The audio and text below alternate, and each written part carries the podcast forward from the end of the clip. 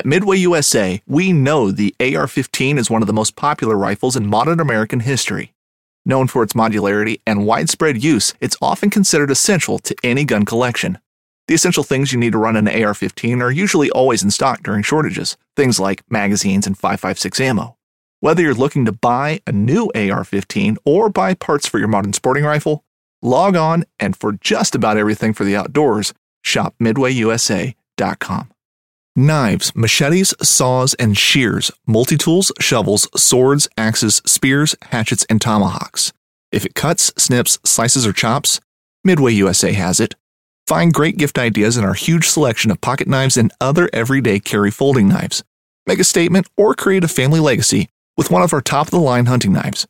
We've got a great selection of manual and electric sharpeners, too. For just about everything for the outdoors, check out MidwayUSA.com. Damn these Biloxi blues, it happens every night. And I ain't ever met a riverboat dealer that could ever be a friend of mine. I have not. The summer heat never treats me kind, it leaves trouble on my mind. So I'm bidding farewell, putting in my notice, and I'll see you at another time. This highway does not know my name, and nope. I don't care. Nope, I don't. Nope, don't care.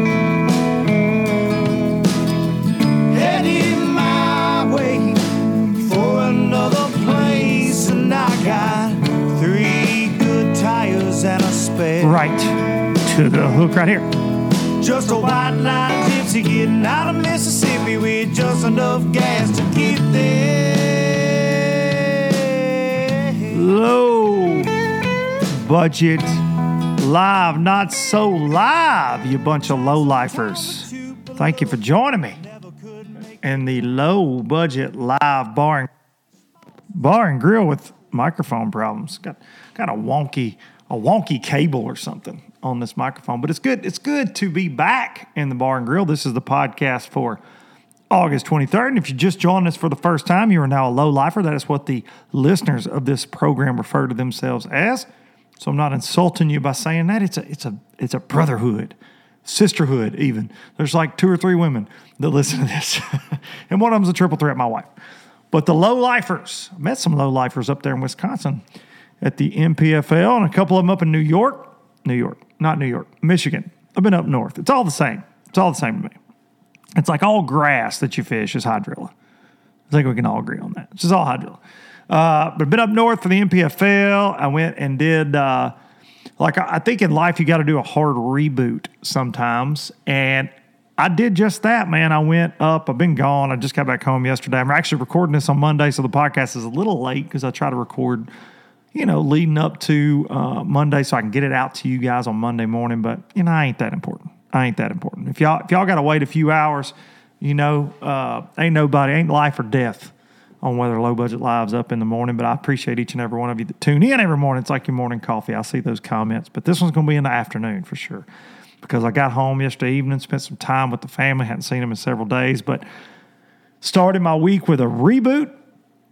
And several of y'all saw that on Instagram, Facebook, I'm sure. But I went up to Lake Michigan and I actually camped on the side of Lake Michigan in a little bitty Walmart tent. And my favorite comment, I had the Express pulled up there behind my truck and somebody said $100,000 rig and a $40 tent. And that's what it was. Ultimately, man, I had all my gear in the boat, of course. And I slept in this 2-man hiking tent, solo, of course. And I took a cot, and I slept up there, man. It was in the 50s at night. It was awesome. I haven't done that. I used to do that fishing team stuff and BFLs. I've done the sleeping in a truck thing and sleeping in a tent thing and genuinely enjoy camping. I just don't get to do it that much anymore. And so I went and bought stuff to go do it and slept up there outside a couple of nights, got great night's sleep. But more importantly, caught them smallmouth bass. Lord have mercy. I had a great time.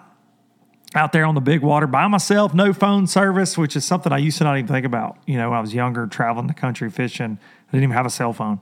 And now it's like, it's a little weird. It's like, oh man, I don't have a cell phone with me that works.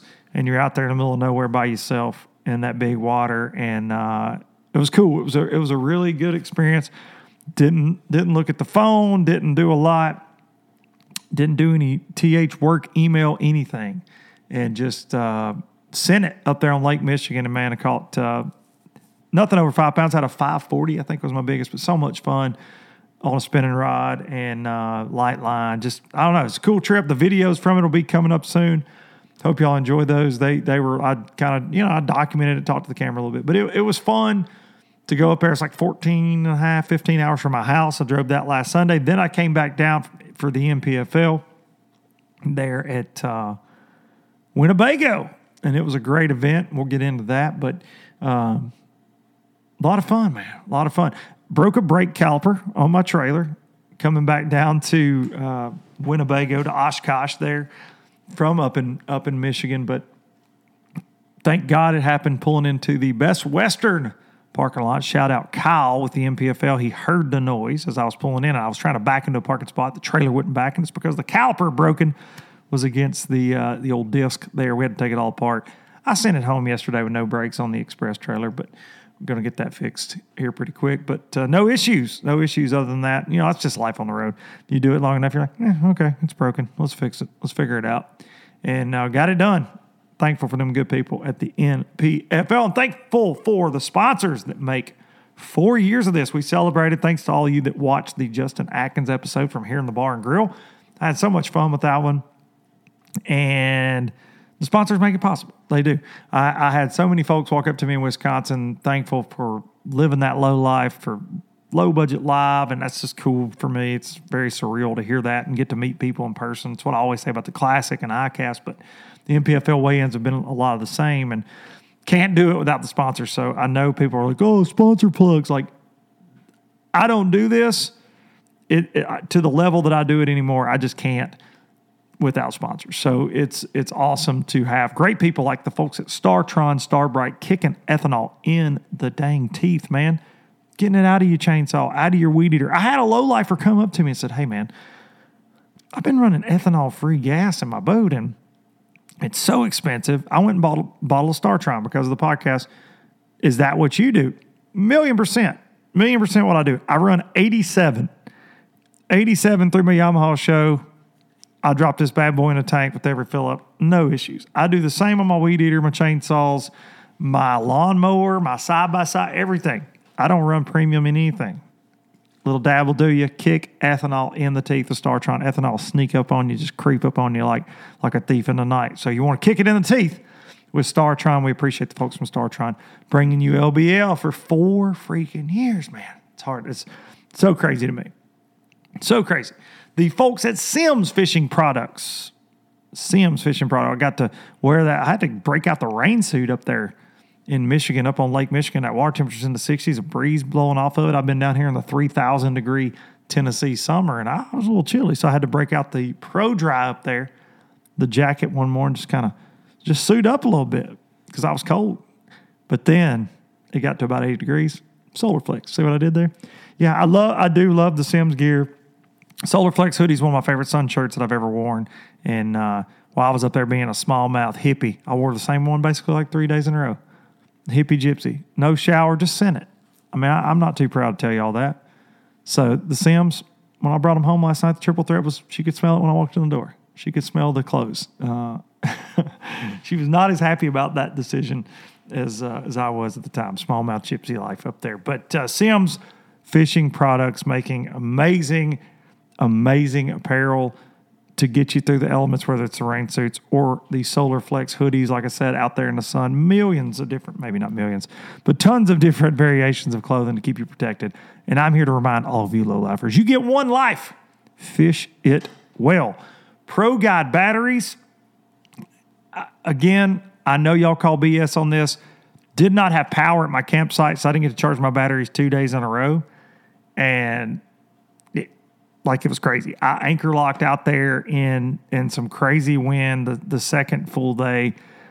Never noticed a difference. And, of course, my Garmin Force has a meter on it, and the Power Pole Charge app does too. I can check all of it. But I think between those Pro Guides and that Power Pole Charge, truly, like the battery setup's crazy. But I fished 2 full days, no charge, and 2.5, I guess. And everything was good. Running graphs all day, running the trolling motor on anchor lock a ton. But ProGuide Batteries, the new lithiums, I'm impressed. You can use code LBL10 to pick yourself some up at ProGuide Batteries. And last but not least, hang the banner. Express Boats, the official boat of Low Budget Live and the Traveling Circus. And so many comments on so many videos about, but you didn't have that thing in rough water, but you didn't have that thing in big water, but you don't take that thing to blah, blah, blah. Lake Michigan, baby. 2 full days of it out there, and it was bumpy. It was bumpy. I know I made a Facebook post, a selfie kind of being silly, and people were like, those aren't big waves, because you can judge it from a selfie. But yeah, I would say we had like 3 to 5s basically for 2 days for the most part up there. And I was so impressed at how the boat handled that big water. You know, that was the first time driving it. And I've had it in rough stuff on the Tennessee, but those waves are just different up there. It's like being in the Gulf of Mexico. You get down in the swells, you're riding them up, and I was impressed by the amount of water the boat pushes away, because some glass boats that I've driven and aluminum boats will soak you to death a lot of times, right, with that spray. And when you're going head on, like I was really impressed at how the front end would stay up and just not dig in the waves. I never speared a wave. And for y'all listening, you may be like, okay, whatever. I don't spear them in my boat. But in former boats that I've had, truly, I can tell you straight up, with the design and everything, I would have ate 20 waves on this trip, without a doubt. I barely even clipped one. And I attribute to the fact that boat is a little lighter, and it's a little bouncy, you know, in the front end compared to a lot of fiberglass boats. But, dude, it kept my nose up, which is the number one thing I hate in rough water, is that nose diving down. And I think that's what gets you in trouble. You swamp the boat out. You know, you're taking them over the front. Never did. Didn't take them over the front. I said this when I was at OHIV this year, and Darian can attest to this. We were spot locked in some waves next to a guy in an unnamed fiberglass boat that was with us. He was taking them over the front the entire time, and we never took one, ever. Same thing up there, man. I was so blown away by the boat, and I put it through its paces. Like, to be up there by myself, I was, you know, I was smart, but I did. I put it through its paces, and the X-21 was I'm impressed. I'm impressed, to say the least, with the performance in that big water. So now I've kind of checked all the boxes. Like, I have no problem, because I am a guy, I'm honest with you. I would come back here and go, yeah, you don't need one for big water. I'll take that boat anywhere. I will. And man, I was 10, 12 miles offshore in Lake Michigan. The second day, it was calm. Wind got up. Wasn't worried a bit. Not in the least. So, you know, another one off the checklist for the Express. It's just a great combination of features for a bass boat, man, and an aluminum bass boat. And it is a high-performance son of a gun.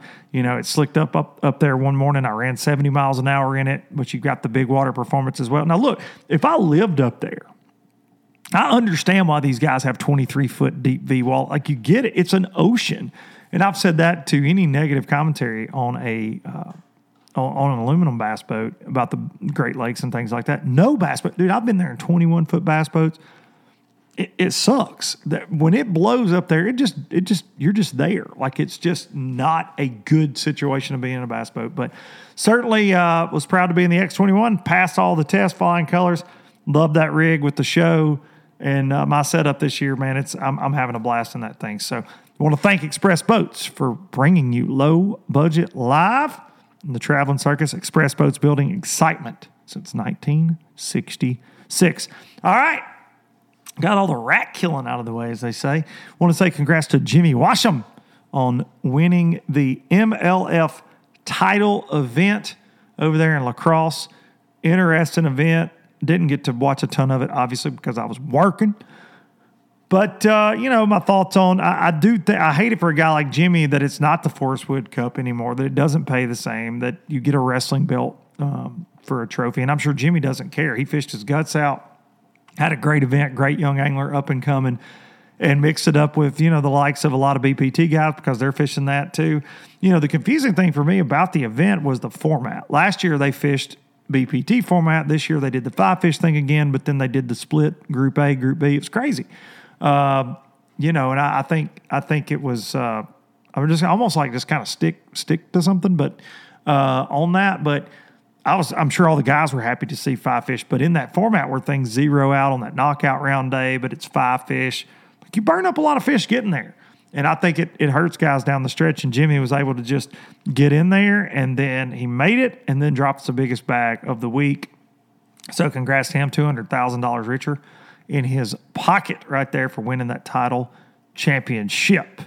Congrats. Go try to get Jimmy on. That event wrapped up yesterday afternoon, and so didn't really have time to reach out on that. Text our guest. We'll try to get Jimmy on next week, though. Tennessee boy. Congrats on that. You know, I did have a friend of mine who has won the Forestwood Cup reach out about the event. He goes, you know, it just feels weird. We went from weighing in arenas in our championship to now we're weighing in a parking lot. And there's no cup. And I used to pay $300,000 more, but my entry fees are the same. Yeah, there's a lot to that, you know. But we'll see how it all shakes out for sure. There's rumors of the field getting cut next year in the pro circuit, but they're going to still let BPT guys fish the feeder system. And there's going to be some interesting changes. And then I'm hearing they're going to have sponsor exemptions, though, to let some guys in that probably shouldn't be in. I don't know.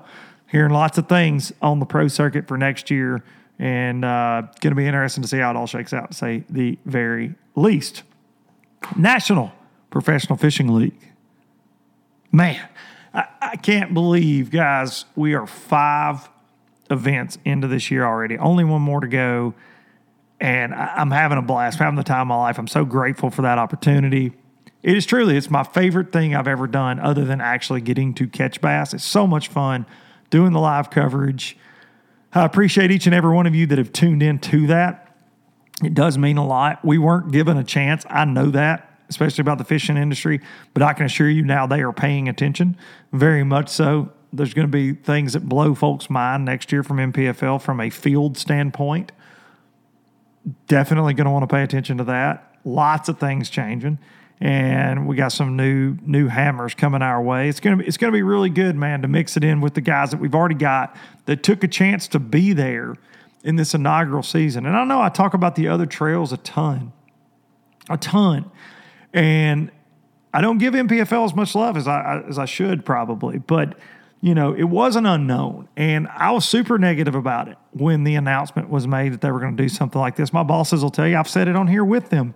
Here, and to see what these guys have pulled off in 5 tournaments is incredible. And I think anybody that's fishing this will tell you that it is this brotherhood, and the tournaments are very smooth. There's a lot of really good things surrounding the guys fishing, and you know, 5 events in, we're getting to learn.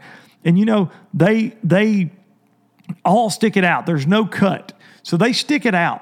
The ones that care, they stick it out. All 3 days. They could be in 90th place and they stick it out. They don't go home because they want it, and it's their life. You know, we've had a couple go home. We've had a couple pull out and go home, but you know, if you're there for show and not because it's your life, you don't have anything to lose by going home. You know, these guys put it all out there, blood, sweat, and tears to be pro anglers. Don't have anything to fall back on necessarily. A lot of them do have day jobs, but I'm saying as far as an angling, they don't want to not be there. They're going to give it their all. We've got over 100 guys that signed up that took a chance to be in the MPFL year one, and it's just incredible. We've got an Angler of the Year race going in this last tournament. There's no other pro fishing going on right now. And I would just ask, if you haven't watched us all year, watch us at Grand. Watch us at Grand. We've got an Angler of the Year race. Brandon Perkins, who won stop number 4, had him on the podcast right after he won down there on Pickwick Lake, is now leading the Angler of the Year race. He missed winning this event by just mere ounces.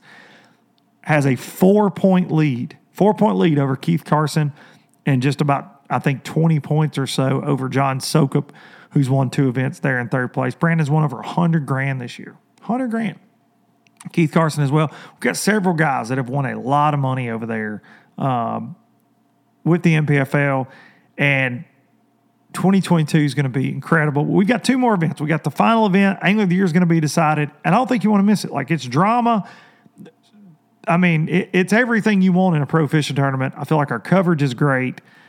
I mean, not my part of it, but like our cameramen are amazing. We're bringing it way more than we should be able to with a relatively small crew. It's just awesome. It's awesome to be a part of it. But that Grand Lake tournament is going to be one to watch. It's going to be tough. The fishing conditions are going to be tough, but that AOI is going to be decided. We're going to have another champion there, obviously. And then the top 25 are going to go fish our championship. That's going to be, location to be decided, but that's another chance for you to watch this year there in November. And no, this is not a fluff piece. No, my bosses didn't ask me to do this. I'm just passionate about it, man. I see what these guys are trying to do, and they have found a niche in the pro fishing world. And there were a lot of questions like, is it needed? Is it needed? Can it support it? And from what I'm seeing, the outpouring of anglers that want in for next year, absolutely. And, we weren't full this year. That was no secret. We will be next year with a waiting list. I mean, it's amazing to see what's happened.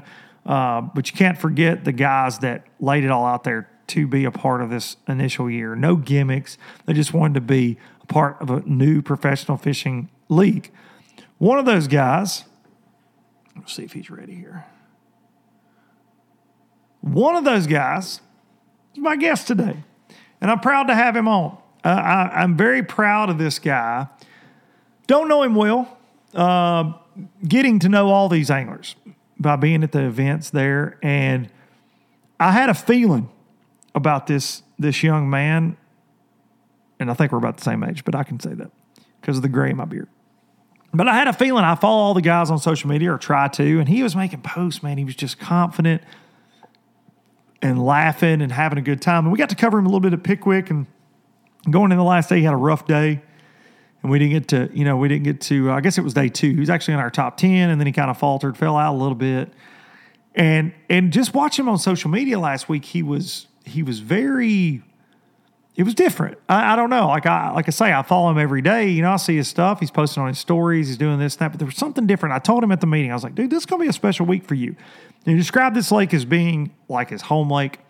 And he took the victory. Like he won. He beat a room full of monsters that were in that top 10.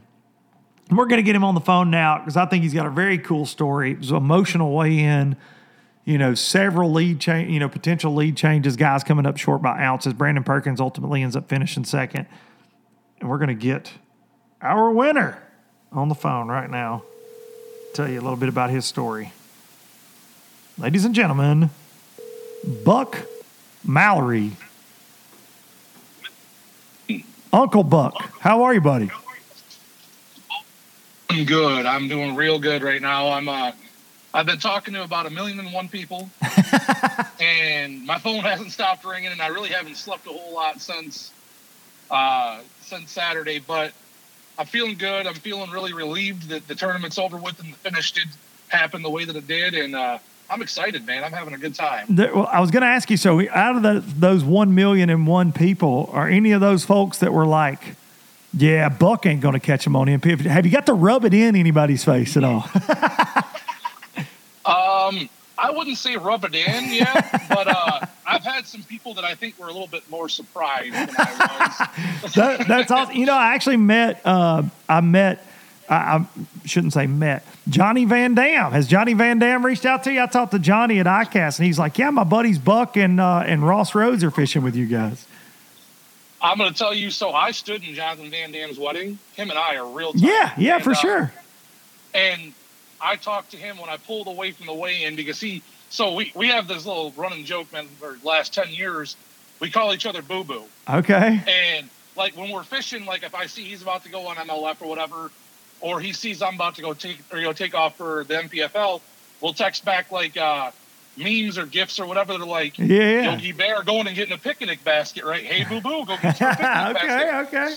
And he sent me these big text messages all excited, and I called him, and he was crying. He was like, dude, that's awesome, so dang proud for you. That's cool, I'm so proud of you. I was like, man, I cannot even put it in words how exciting it was.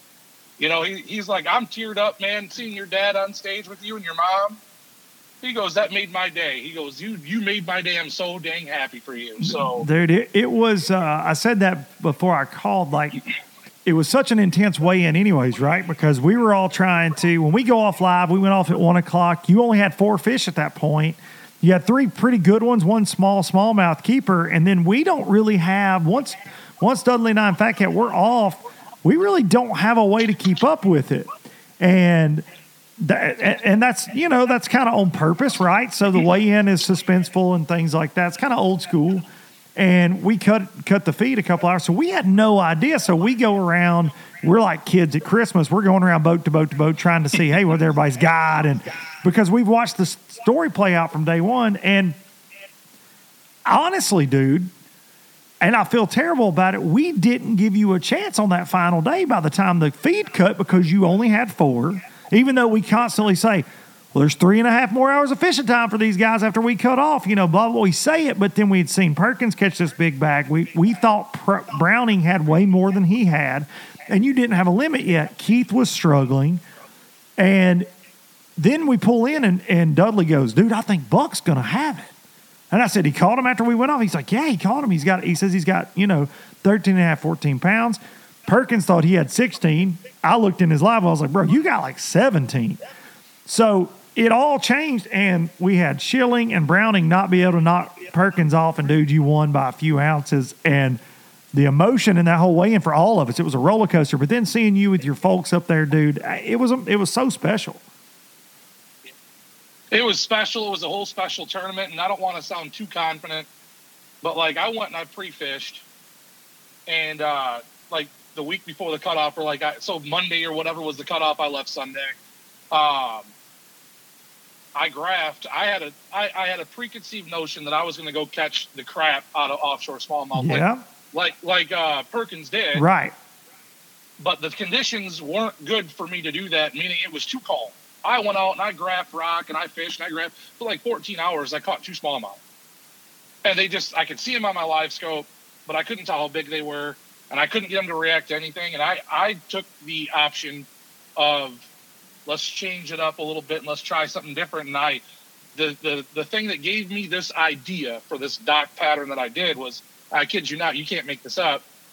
I was running back to the boat ramp that I put in at for practice, and it was like Middle Lake, whatever, on the east side. Like, it's like, I don't even remember what the name of the park was, to be honest, but I pulled up, and as I was idling up towards the ramp, there was a dock, and I literally had a thought in my head, man. I went, I need to go fish that dock because I've had my teeth kicked in by these smallmouth all day today. And if I could flip a jig underneath that dock and catch like a 12-incher, it's going to make my day better. Yeah, just make you feel better. Yeah. Something worked. Yeah. And I pulled up there, and it's late. Usually docks kind of like stop working so well when the sun starts going down. And it was like 7:30, 8 o'clock at night. And I went, hey, this is probably stupid. It ain't even going to work. And I throw that jig underneath there, and it didn't even hit bottom. And I watch my line jump, and I stick a 4-pounder. Wow. And I put it in the boat, and I sat down, and I went, huh, well, that's cool. And I went to bed that night, went up to Nina, the north end of the lake, and I was going to go graph for smallmouth the next day because I still had that idea. That was what I needed to do. And by chance, it was raining so hard that I didn't want to go run around. And then when I launched my boat, the pocket that that boat ramp is in looked like something I could go throw like a spinnerbait in the rain and maybe get a bite. And I picked up a spinnerbait, and I, by chance, because of the rain, if it wasn't raining, I never, ever, ever would have fished there. But it was raining so hard, I was like, I'm not going to fire my big motor. I just put my trolling motor in. And like 3 casts later, I caught like a 3-pounder. And I power pulled down. And I sat in this little pocket, and I caught like 8 or 9 that were between 2.5 and 3.5 pounds on a spinnerbait. Wow. And I tell you, between the 3 days of the tournament, that same pocket produced 4 keepers for me. It should have been 5, but I broke one off on day 3. So what you found in pre-fish did end up, that area right there is what won it for you. Yeah, and that same, so like if you were to go geographically here, looking at a map, if you were to go due north, right across the river from where I put in, was that lone random dock that I caught a 4-something, almost a 4, and another one that was just at 3 pounds on the final day. In that spot, I went there every day and I caught those fish there. Same dock, and you told me actually at the, I think it was at the first day weigh-in, you were like, man, I shook off fish on that dock in official practice that I caught my best one there today. I think it was the fish I shook off. Then the second day we're watching you on live, you pull up and catch another 4-pounder off of it. Yeah. Matt, yep. We heard a lot about Keith Carson's magic tree all week, but, dude, you had the magic dock. I had several magic docks, and it's the weirdest thing because I fish a lot of docks here in Michigan. Like when I fun fish, like the Wednesday night beer league or whatever, you know what I mean? Yeah. And you can go around to most of these inland lakes. I mean, don't get me wrong, Winnebago's huge, but it's still an inland lake, and it's northern Michigan, or, you know, a northern largemouth fishery. And usually you can just go cover shoreline and get a million bites, a lot of short fish, and it's kind of random where you're going to get a good bite. Well, for whatever reason, and I don't really know what it is, but if I got a bite on a dock, I would waypoint it, and I could go back there every day and get bit on that dock again. And I literally, a lot of my fish came through from docks that I not only shook fish off in practice, but I would be able to go right back to that dock in the tournament and catch another fish. Thank God you shook them off, right? Right. I swear, because like I told my parents and my whole family and everybody that's home that's probably going to be listening to this, because of the way that it showed itself in that pre-fishing extravaganza that I did over there, I was never going to have a hook on in practice. Like, wow. When I went to that little river spot that you guys saw me on live, and I caught a couple smallmouth there. I tried that one evening just before I put the boat out of the water. I threw a drop shot up there one time. I caught a little over a 2-pound smallmouth, and I left it. The thing that screwed that whole spot up, and I don't want to like pick at anybody, so I won't say no names. I don't even remember his name off the top of my head, but another guy did find that. Yeah, and he didn't do very well, but he gave me the info that gave me the idea that I shouldn't really rely on that spot as much as I would have, because in pre-fishing, I found that spot directly after I found that little pocket of lily pads where I caught those on the spinnerbait. I went up in that river to stay out of the big lake because it was blowing and raining, and I pitched up to this current seam, and I caught like 10 or 11 in a row, and I'm not kidding you, not even smallmouth fishing or anything like that. This was just largemouth in the river with like a rage bug. Just flipped up there, and I caught them because I had a month almost until the tournament. I caught like 15 in a row, and I couldn't believe it. They were all like 2 to 3 pounds, and I'm like, everybody that I've talked to, and I talked to a lot of guys in our league, we became like a family. It's awesome. No doubt about it, yeah. And we run stuff by each other, and I'm sitting there going, these guys are screwing with me, because I'm talking to a lot of guys that are hammers that are getting like 5 bites a day if they're lucky, and they're going to look for like 8 to 10 pounds.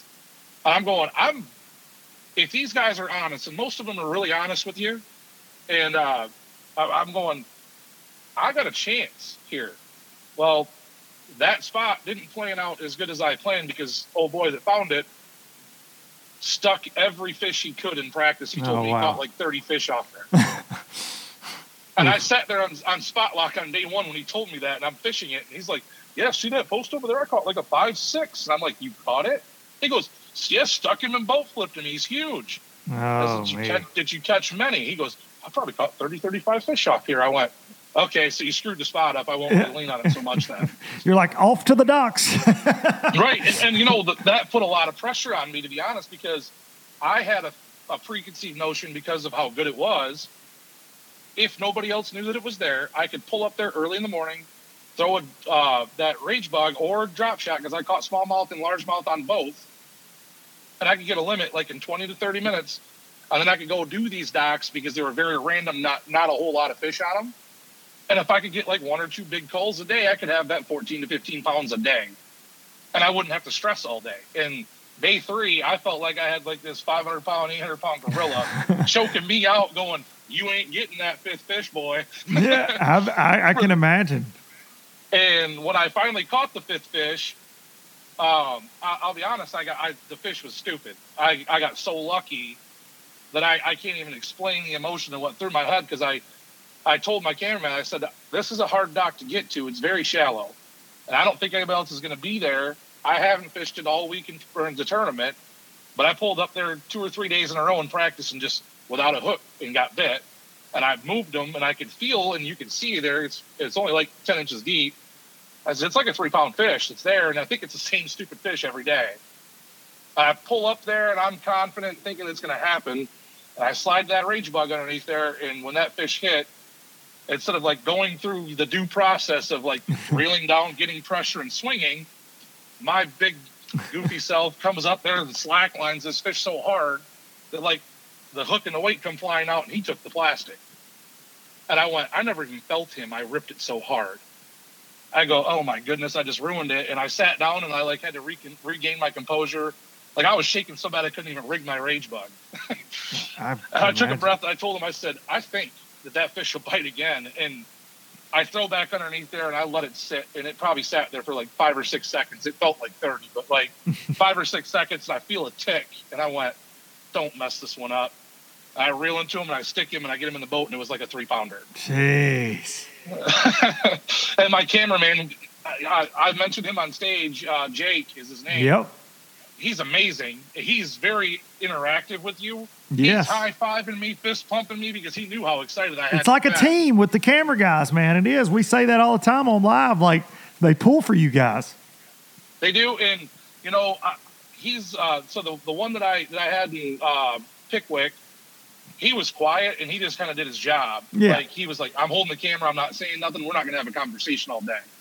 So it was like an awkward silence in the back, like, you know, somebody watching you all day, almost like you're and you're like me, you're like, a talker. You want somebody to talk to. Yeah. And you know what? I think Jake picked up on that quick, and he would like have conversations with me. It was like fishing with one of my boys at home. You know what I mean? And the only thing that was different was he wasn't trying to either beat me or help me. Yeah, that's right. That's right. He was just like, hey, man, that's awesome. Good for you. And he was like asking me like, you know, questions that kept my mind running. Like, why this dock? What made you want to go to this specific spot or whatever? And I was like, you know, interacting with him. I'm like, man, I don't understand what it is either, but like this dock or that dock has a lot of bluegill on it, and like the next 200 don't have anything. Yeah.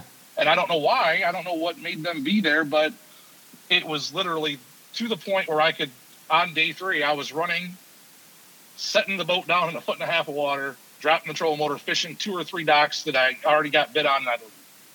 And it made it so I could cover a lot of water. And honestly, the actual cull fish that I won the tournament with, I caught it at 4:00.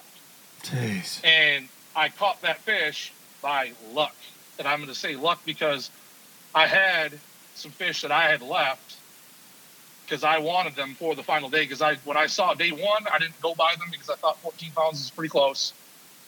And then day 2, I just never got down south, because I had 14 pounds and I was pretty happy with where I was at. And I was like, yeah, well, I'm burning the gas, you know, saving for day 3. You're going to really want to show this up.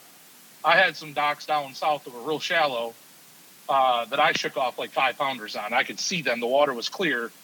And I was like, God, that's almost a 5-pounder. Or that was well over 5 pounds. And I thought I was going down south on the 3rd day and going to just knock it out. And 2.5 hours, I never got a bite. Wow. And I don't know if other people caught them or other people hooked and lost these fish and smartened them up, you know what I mean? But on the way back to the boat ramp, literally I had like one little stretch of docks by the boat ramp that I got a bite or two in, and I knew it was going to be overly pressured, but I had to just go do something.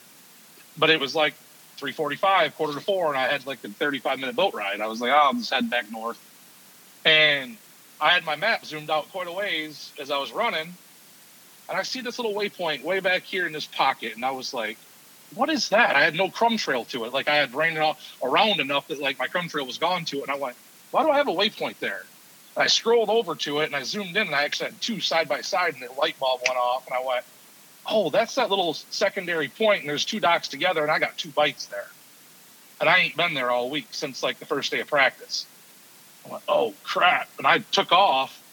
And when I sat down, I said, Jake, get that camera ready. I know live's off, but they want these, you know. Yeah, we want those fish catches. Yeah. I was like, this is, if there's nobody been messing with this, this is a good fish. I seen it plain as day, and I'm going to try to catch it. And you can't script it any better to be a panic, but awesome feeling. I throw underneath the dock, didn't bird's nest because of pressure or anything else. It was smooth. I'm like, oh, that worked out. And about the time the light bulb went off, but that worked out. And I engaged him. I realized how my line was already swimming. And I was like, good God, he's got it. Don't do what you did the last one. Relax. And I let this fish have it for a minute. And I reel into him and stick him. And when he turned, I go, oh, geez, it is a big one. And we're no net. So I'm thinking, I'll scoop him, right? I'm like, it'll just be safe. I'll scoop him. And I get him by the boat, and I saw that I had him stunned from apparently setting the hook hard enough or getting him crossed or what. But he had his mouth wide open. He was just wallowing. I'm like, I've learned in the decades that I've fished, not trying to age myself, but I've been doing this since I was a little boy, that when you get them wide open mouth, they ain't fighting. You can just flip them in the boat. Yeah. Why reach around? Why give him a chance to shake? You know what I mean? So I reel down, and I just go to flip him. And that fish got like 6 inches above the gunnel of my boat, and my line broke. Oh, me. And he falls in the bottom of the boat, and I kid you not, I melted down. I laid on the ground with my foot on the fish so it couldn't jump out of the boat, and I, like, started crying because I knew that that fish was a two-something cull at 4 o'clock on the nose. My alarm was going off on my phone. Jeez, and I looked at Jake, and I said, dude, I don't know how everybody else did. I really don't. But I think that this just gave me 14 pounds. And I grabbed the Rapala scale out, and I culled out the fish, and I look at the scale. And obviously there's waves when you're weighing, so there's inconsistencies, but yeah, it gives you a good idea. And I was sitting there looking at it, and he could see that I had, like, tears rolling down my cheek. And I don't want to sound like a softie, but, like, this was very emotional for me. It's an intense moment, man. Yeah. Yeah. And I look at it, and he goes, what you see? I said, I see a number, and it's like 13. I don't have the scale in front of me, so I'll tell you exactly what it is because I haven't cleared it. It was like 1377. He said, yeah, you're close to 14 pounds. I said, buddy, I'm just going to tell you that yesterday my scale said 1362 when I was over 14 pounds. I said, and I'm pretty sure that when that biggest one that I caught today was shaken, I tagged him here on a low end, so I think I've got over 14 pounds. Yeah. And those Rapala scales always weigh a little lighter than tournament scales, no matter which trail you're on. We see that all the time. Yeah. I mean, when I won my BFL on Lake St. Clair last year, I had 23-something on my Rapala scale, and I had like 25.9 when I actually weighed in the or the MLF scale. You know what I mean? Wow. So, yeah, they're definitely a little off, and that's good for me because I can almost – I can even go a little lighter on that with our live app because I'd rather sandbag than be the guy that goes, man, I got 18.5 pounds and you weigh in 14. You know what I mean? Yeah, we give you guys a hard time for doing that, but you're doing it out of your own safety precautions. Nobody wants to be that guy. Y'all got 18, I got 11. Nobody wants to be that dude. We see it sometimes too. And, like, this whole thing was such a whirlwind that, like, I'm probably hitting a lot and I'm probably talking a lot here, but – one of the most memorable things of this whole thing was, and I look up to all you guys, like, this is new for me. I feel like I'm a rookie, even though I've been fishing my whole life, to go on a national tour and to have, like, you and Dudley as the commentators is huge for me. I've been watching both you guys since I was younger and following along for your careers and stuff, and it's huge. And Dudley climbed in my boat, and I really look up to Dudley. I've always thought he's just – not only is he like a very smart guy, but he's a heck of a fisherman. You know what I mean? And he gets in my boat and he says this to me. And I like melted, like starstruck fanboy because he's, you know, watching along live. And he gave me like an inspirational quote. And he's like, I'm going to tell you, like, because he didn't know I had 5 even. Yeah. He's like, I'm sure this isn't the finish that you wanted, but I'll be honest with you. I love watching you fish. Yeah. You fish with extreme intensity and you're very thorough, and you really do the live well. And I just love watching you fish, and inspires me to want to go out and fish more. And no doubt, like, man. We talked about that a lot this week. Yeah. And it touched me. Like, and then you got a Dudley hug when you won. I did. I called it. I said, thanks. I mean, I said, that really means a lot to me. And I was kind of joking with him. I was like, you don't know that I got 5, do you? He goes, you got 5? I said, yeah. I said, he goes, what do you got? And he was like getting all nervous. And I was like, man, I think I got close to 14 pounds. He's like, stood up and he got loud with me. He's like, 14 what? I go, look in the live well. And he wouldn't do it. He's like, no, 14 what, Buck? And I was like, Yeah. Like 14, man, but 14, he goes, he's like counting with his hands. I'm yeah, like, oh, yeah. Hard about it. I said, but when I go up there and I win, you get up here and give me a damn hug. That's awesome. He said, you got it, buddy. You got it. And it happened. Yeah, he did. He came up and like jumped on me like a spider monkey. Yeah, it was such a cool moment, man. And for you to win fishing those docks and to hear you say that your dad your whole life's like, you better go fish them boat docks, Buck.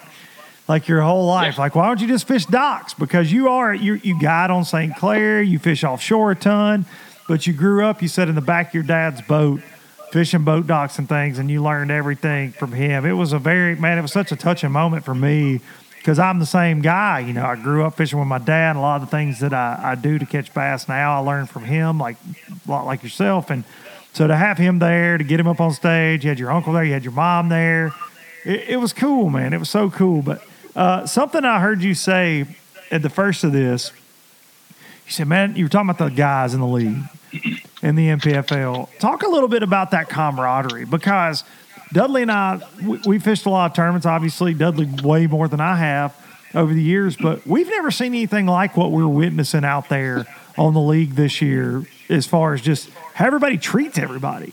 It's incredible. Yeah, it is. And like, you know, at first, because you nailed it, I've fished the Opens, I've fished the Toyota Series, I've fished the BFLs, and the only time I've ever had the camaraderie like we have in this league, where everybody just appreciates one another and everybody's friends, is like the Saturday morning one on the Grand River in Michigan when you know everybody in the field already anyway. Yeah. You know what I mean?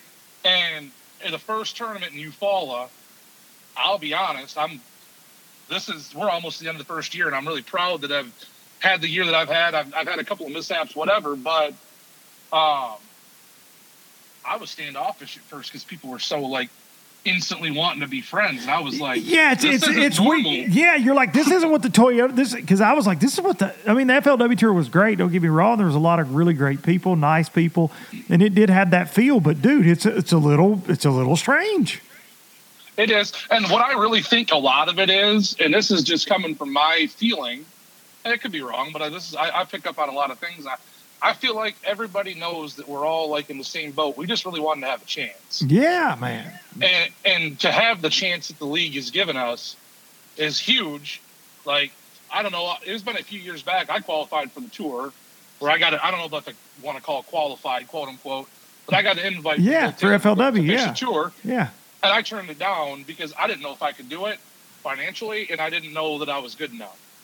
And I was like, man, I compete pretty well. I do well. I can catch fish. But am I good enough to fish against some dudes that have been doing this for 30 years that won like $6 million? You know what I mean? I'm like, man, that's intimidating. Well, when I got the invitation and the what now to go to the league, I went, this is a big payday because not so much the $50,000 for a first place for a national title that I kind of assumed that they were going to get something better than that, but I'm happy. Like, that's great. They pay so well down was the difference. It's like, to me, I went, oh, $50,000, that's like fishing open. What's the big deal? But then I looked at the pay scale as a 36th place, $9,000. No I'm doubt. Like, oh, that's pretty good. You know what I mean? Like, I can live with that. And as we grow, I know, you know, Brad and Al and Michelle and Paul, you know, the goal is obviously they'll have a six-figure payday one of these days. You know, will it be next year? I doubt it, you know, but we're going to have a full field. We're going to pay deeper in the field next year. There's no doubt about it. But, you know, I love how you said nobody, we just wanted a chance. We just wanted a chance. And I feel like that working with the league. I just wanted a chance. I wanted a chance to be a part of this new thing. Once I sat down with Al and Paul and Michelle and Brad and learned more about it. And nobody gave us collectively a chance in the professional fishing industry, whether that's the anglers, whether that's us. Hey, it's a bunch of nobodies. Nobody knows anything about it. And I said on this podcast multiple times, everybody's a nobody until they're a somebody. 100%. And that's it. And we all just want a chance. So I think that this camaraderie comes from everybody's kind of got a chip on their shoulder a little bit. You know, with whether it's the industry or whether it's just their buddies at home or whether it's guys they fish tournaments against, that nobody or sponsors for not giving us a chance. And you're seeing that more and more each tournament. We grow stronger with each event, and what we're seeing is we've got our own stars. And, dude, I just want to tell you, welcome to Pro Bass Fishing Stardom, brother. You got your first trophy in the inaugural year. They ain't anybody ever going to take it from you. It's awesome. Yeah, that I said that to everybody that I talked to, you know, that were like wanting to really be more than superficial. Hey, thank you, or, you know, hey, congratulations on the win. People that want to get into it, I'm like, you know, don't get me wrong. I'm sitting here in my truck right now, and I've got a $50,000 check in my center console that I'm afraid to cash. Yeah, because that's like the biggest my account's seen. So I have a fishing account just like everybody else should that does this. You right, be right. Professional. You want to have a business. You want to be able to do your taxes. My account ain't seen the $50,000 spike, and when it does, I'm gonna probably get a call. Hey, what happened? Hey, Buck, something's broken. Did you? Yeah. Right. Did you rob a bank? What's going on? Yeah. Right. Well, what happened here? Yeah. Did you get a sponsor? Oh, did I won a tournament? But that's awesome, man. More than any of it, this trophy that I swear to God to you is strapped into my front seat right now, right next to me in a seatbelt. It's like my baby. I kissed it goodnight last night. That will never go away for the rest of my life. And if I never win another one, or if I win 30 of them, I'll never forget the first one. I promise you. It was too memorable with my parents being able to come over, my family, you know, and being an inaugural year. That will always be with me. But that hunk of metal there, that big old shield, that will sit on my mantle no matter what house I live in for the rest of my life. No doubt about it, man. And it's incredible. So cool. It gives me chills hearing you say that, man. And you told me on Saturday evening you own your own business. So the timing's never really been right to jump out there, but you actually own your own construction business. So this week you'll be back business as usual after you get off these podcast interviews today and running around showing off that new hood ornament you got. You're gonna be right back to work, right? Yeah. I've already actually had to make some calls this morning and stuff. So what I did. And I'll give her a plug here because she deserves a heck of more than just what I'm doing here because she helps out with a lot of stuff behind the scenes. But Hannah, my girlfriend, she travels with me. She's a behavioral analyst, okay? She works with autistic children. Oh, awesome. But she studies human behavior in general. And I learned how to run my business from my dad. My dad's old school. He was very successful, but he was scaled to – he was the foreman. He was the head carpenter. He was the bidding agent. He was the one that signed all the contracts. And he did all this stuff after 5 o'clock when he was done working. So he'd have like a 13-hour workday. No doubt. Every day. Like so many business owners do, yeah. Right. He's like, you can't get jobs done if you're not on the job. The guys will milk the clock. You got to be the one that signs all the contracts as people try to take your money. He did all this stuff, and it's the way that it was then 100%. But that was what I was beating into my head since I was young. I watched him bid jobs at the kitchen table. Since I was a little boy, you know, and that's how I learned how to do what I do, and I do that.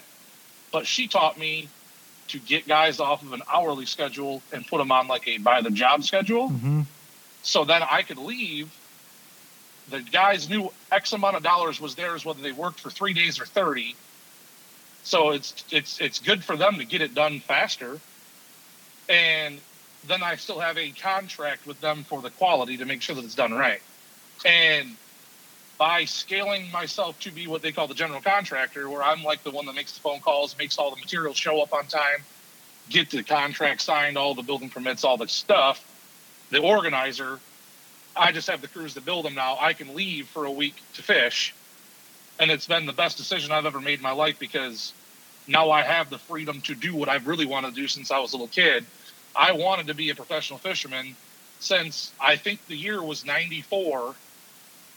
I qualified for the Bassmasters Casting Kids Championship, and I went to Greensboro, North Carolina, to the Bassmasters Classic and competed myself. And I was like, when you see the math, 86. I was 7 years old, and I watched. I don't remember his name offhand. This is bad, but he was the Bass Nation dude that Brian Kirchhoff. Brian Kirchhoff. Yep. And when I watched not only him make his dreams come true on that stage.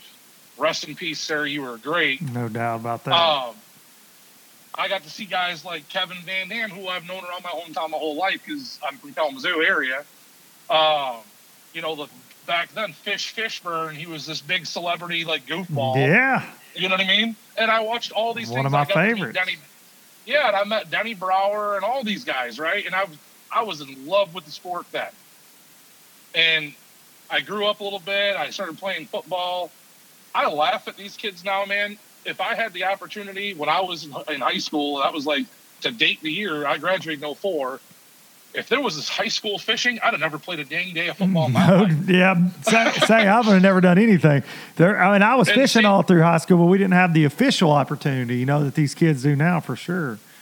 Right, yeah. Like I said, I fished with my dad all the way till I had a driver's license, and he was nice enough and lucky enough for me that when I got a driver's license, he bought it was a pile, but he told me he wanted me to earn it. And I'm going to tell you what, he's a great guy. I love my dad. He's my hero. But he made me earn everything. So, like, it was funny. He got me this, I think it was like an 86, 87, 17-foot bass tracker of, like, the, you know, the Pro Team 175 or whatever they call it, right? Yeah. But it had a 20-horsepower Mercury, and it had, like, a 25-pound of thrust trolling motor, and I had not a single fish finder on it. And I won tournaments out of that pile, flipping docks. Like, I lost tournaments because, like, I was out there in a 4-hour tournament trying to rewire my live well pumps that kept dying. And then my next boat from there was, like, this little fiberglass bass tractor. It was, like, a 1600 series something. It had, like, a 90-horsepower Evinrude on it, but still not a fish finder on it. He got me that for my graduation present, and it was like the greatest thing ever. I could go like 35 miles an hour. I was hyped. Yeah, you were big time then, man. Oh yeah.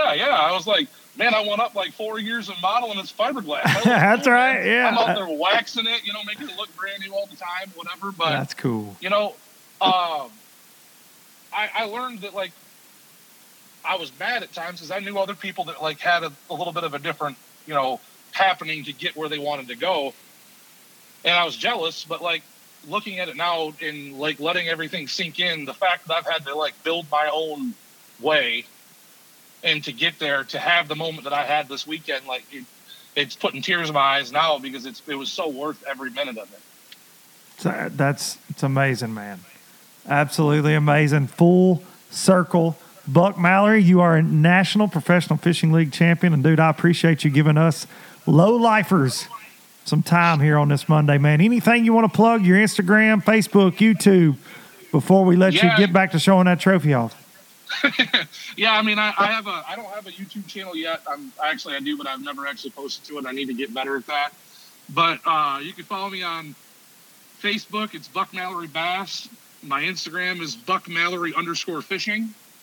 I try to keep, you know, creative content on it all the time. I'm actually going to start throwing in my everyday life, too, because I want people to really realize that I'm not just some spoiled kid that gets to go fishing. I want to let people know what I do, you know, outside of the box. So, yeah, man. I'm going to do all that all the time now, coming forward here. And it was honestly an honor to be here. I know there's been a lot of greats on this show, and a lot of people listen to this. So thank you, everybody that does tune into this, and I hope you got some entertainment out of it. And, yeah, I'm still kind of at a loss for words, believe it or not, as much as I talk. So I appreciate all of it. Well, dude, I am super proud for you. I told you it was going to be a special week. I just had that feeling, man, and you made me look like a genius. So I appreciate that because I don't look like that very often. Ladies and gentlemen, stop number 5 champion, Buck Mallory. Thank you so much, Luke. Appreciate you, dude, very much. Do me one quick favor. Absolutely. Rub that Genie bottle that you got to make sure that I have a special week in Oklahoma. Okay, I'll dig in. I'll dig in on that Genie bottle for you, buddy. I appreciate it so much, buddy. Thanks for the time. Thank you, Buck Mallory. Thank you. There he is. Champ Buck Mallory. Man, I've enjoyed getting to know these guys so much this year. And Buck was a guy I didn't know a lot about, you know, coming into the year, just like y'all don't, you know.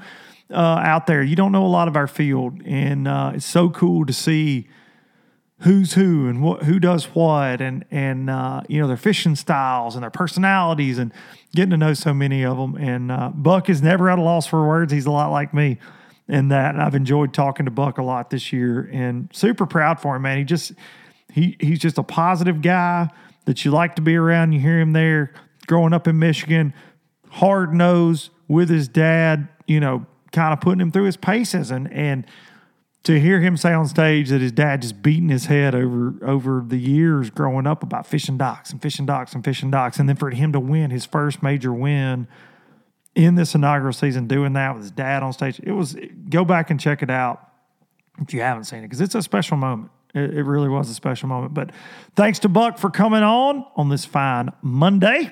Thanks to each and every one of you lowlifers out there that listen, tune in, watch it on YouTube, comment, subscribe, all that stuff that make this all possible. Follow me on Instagram, Facebook, all that stuff. I appreciate it. I do want to say we are not going to have, unless a small miracle happens, a Boats and Pros in August. We have Tanner Lyons and I, so many conflicts trying to get one shot with a couple guys. We had some scheduling things. We had one lined up and then fell through. So going to try to shoot for two in September. We're going to see what's going to happen. May try to film one later this week. We've got calls out, but it's been a lot. I'll just put it that way. And that's, you know, that's one thing I talk about. I got a lot of irons in the fire between, you know, what I do for TH Marine with the podcast and then Boats Pros, MPFL, not to mention having a wonderful family. So a lot of things going on all the time, and we are trying to desperately get some more of those filmed, and we will very soon. I can promise you that. Thank you for the kind words in the comments every week. Thank you for watching everything that I put out there traveling circus-wise. It means a lot to me. I'm going to take you out with some Biloxi Blues. Be sure to hug your mama, and I will see y'all next time. Gonna leave them in the past. Any direction, Lord, I'll be fine. It don't matter east or west, north, south, wherever the wind blows. I'm leaving those burdens at rest. This highway that does not know my name, and I don't care, no, I don't care. Heading my way for another place, and I got 3 good tires and a spare. Just a white line gypsy getting out of Mississippi with just enough gas to get there. I'm Will Cooper, host of Hunt Stand's Make Your Mark podcast. If you haven't already, download the free Waypoint TV app to listen to our podcast and watch the original films from Hunt Stand Presents, anywhere, anytime, and on any device. A life that has the stories to back it. A life to be proud of. It's a Winchester life. Yeah, baby. 6.8 Western. Oh, mule deer, baby. Right there. Tune in every Tuesday at 7 p.m. Eastern on Waypoint TV.